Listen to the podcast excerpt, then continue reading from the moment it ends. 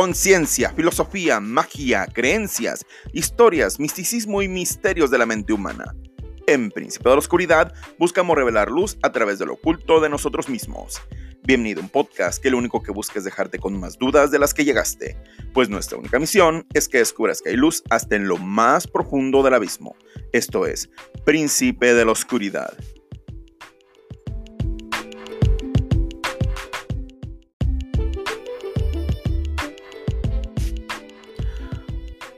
Muy buenas noches, les habla su host Francisco Ramírez. Espero que se encuentren muy bien.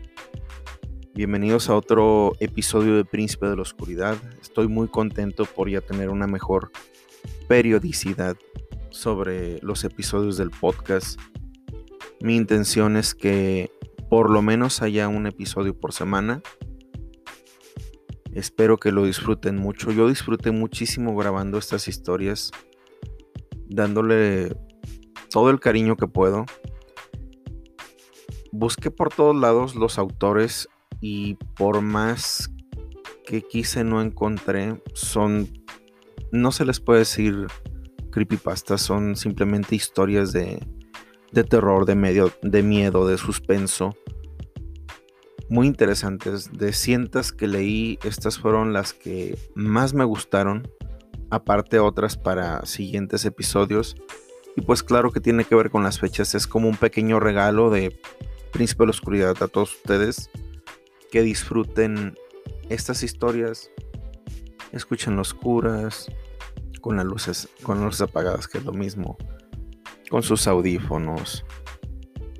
Y permítanse vivirlo. Disfrutarlo. Porque a veces también sentir esta parte de un poco de miedo también es interesante, también es divertido. Espero que les guste de corazón y pues comenzamos. Historias o relatos de miedo de príncipe de la oscuridad. Tal vez no puedan, pero aún así, muy buenas noches.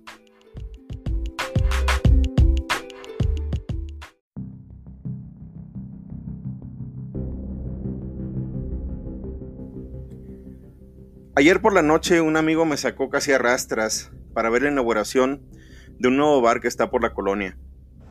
Tras algunas copas me di cuenta de que no encontraba mi teléfono por ningún lado. Comprobé la mesa donde nos habíamos sentado, fui a la barra del bar, le pregunté al barman, no sabía nada. Y hasta fui a los baños. Como no tuve suerte, pues le pedí el teléfono a mi amigo para poder marcarme. Tras dos tonos, alguien me contestó con una risita ronca y ahogada. Muy extraño. Luego colgó. Aunque llamé de nuevo varias veces, no volvieron a responder. Pues así que di por perdido mi teléfono y pues me regresé a casa. Pero acabo de encontrar mi teléfono en la mesita de noche. Justo donde lo había olvidado.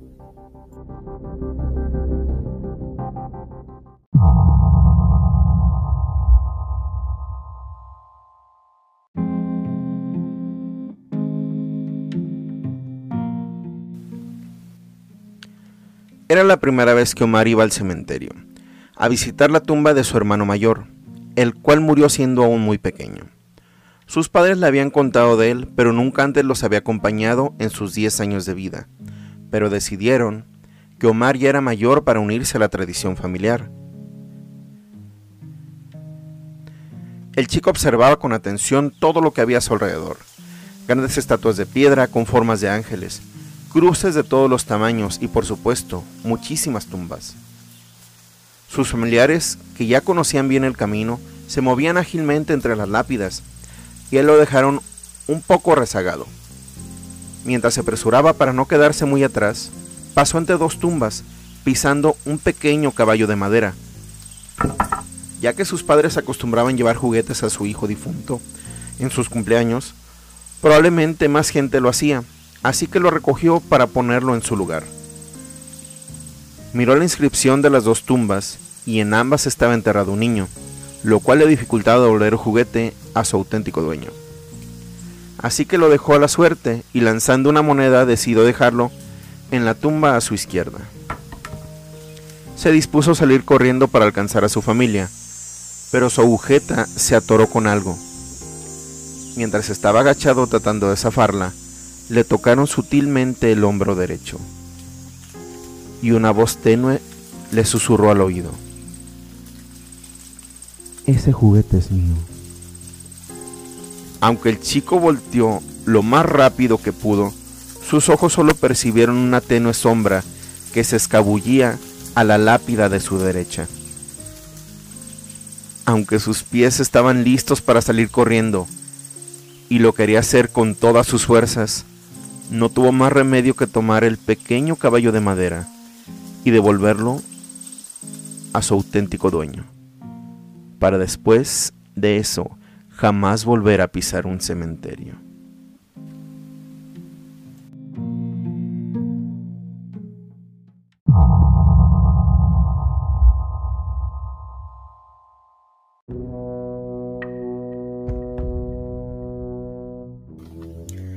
Cinco jóvenes, todos fanáticos del ocultismo y de las artes oscuras, se encontraban en camino a una iglesia que ya había sido abandonada hace algunos años atrás.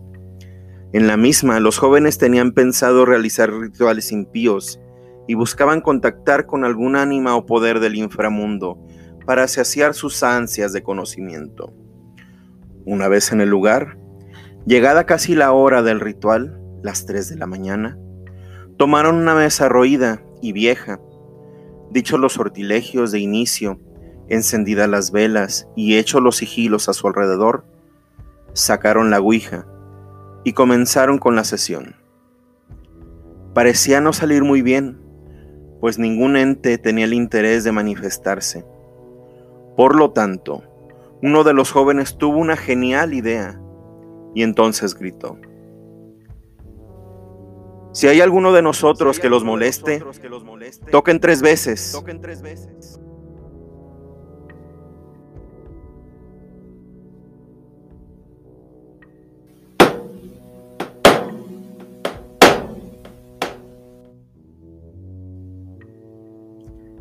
El joven preguntó titubeante, ¿cuál de nosotros es el que les causa incomodidad? En eso las sillas de dos de los jóvenes se desplomaron al mismo tiempo, solo para dar a entender que ellos eran los destinados a largarse del ritual. Con pesadumbre y algo de miedo, los jóvenes tomando sus cosas salieron por la puerta que se cerró de golpe. Primero caminando, después con un impulso casi sobrenatural de terror, corrieron hasta que la iglesia se volvió pequeña a la distancia. Pero para cuando estaban a punto de rendirse sus piernas, escucharon una voz apagada diciendo, Voltea. escuchando el estruendo de la iglesia derrumbándose a sus espaldas.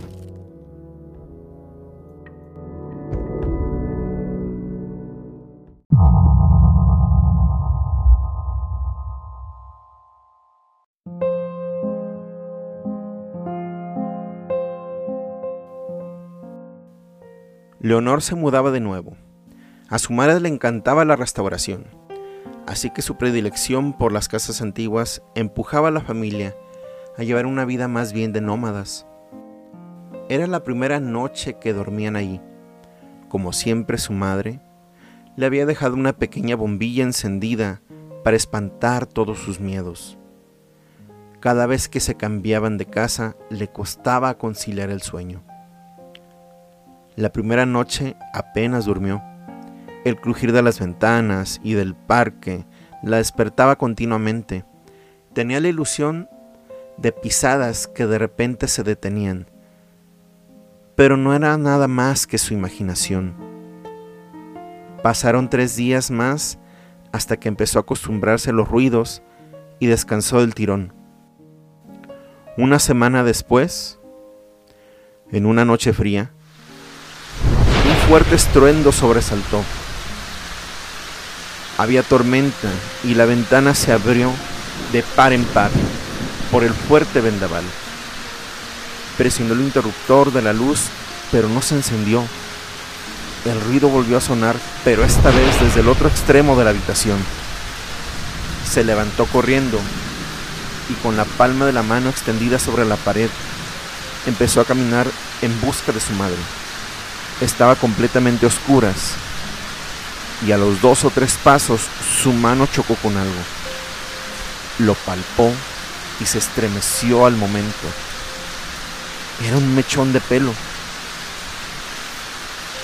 Atemorizada, un relámpago iluminó la estancia y vio un niño, más o menos de su misma edad y estatura, y arrancó a correr por el pasillo, gritando hasta que se topó con su madre. ¿Tú también lo has visto? le preguntó. Sin siquiera preparar el equipaje salieron cual rayo de la casa. Volvieron hasta el amanecer tiritando y con las ropas mojadas. Se encontraron todo tal y como lo habían dejado, menos el espejo de la habitación de la niña, del cual colgaba un mechón de pelo, y la palabra huyan estaba raspada en el vidrio. La familia se mudó de manera definitiva para dejar atrás aquella pesadilla. Leonor había empezado a ir a un nuevo colegio y tenía nuevos amigos. Un día la profesora de español le repartió periódicos antiguos para una actividad. La niña ahogó un grito cuando, en una de las portadas que tomó entre sus manos, vio al mismo niño de aquella ocasión bajo un titular. Última víctima del merodeador. Disfrutaba de quitarle mechones a todos ellos.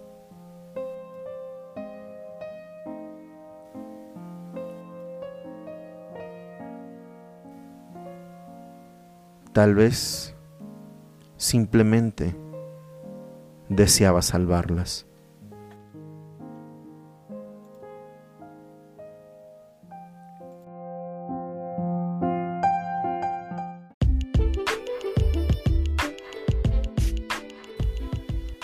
Recuerda que nos puedes encontrar en Facebook como Príncipe de la Oscuridad Podcast y en Spotify y otras plataformas como Príncipe de la Oscuridad. Para cualquier comentario o saludo en príncipe de la oscuridad podcast Recuerda que estamos aquí para ti.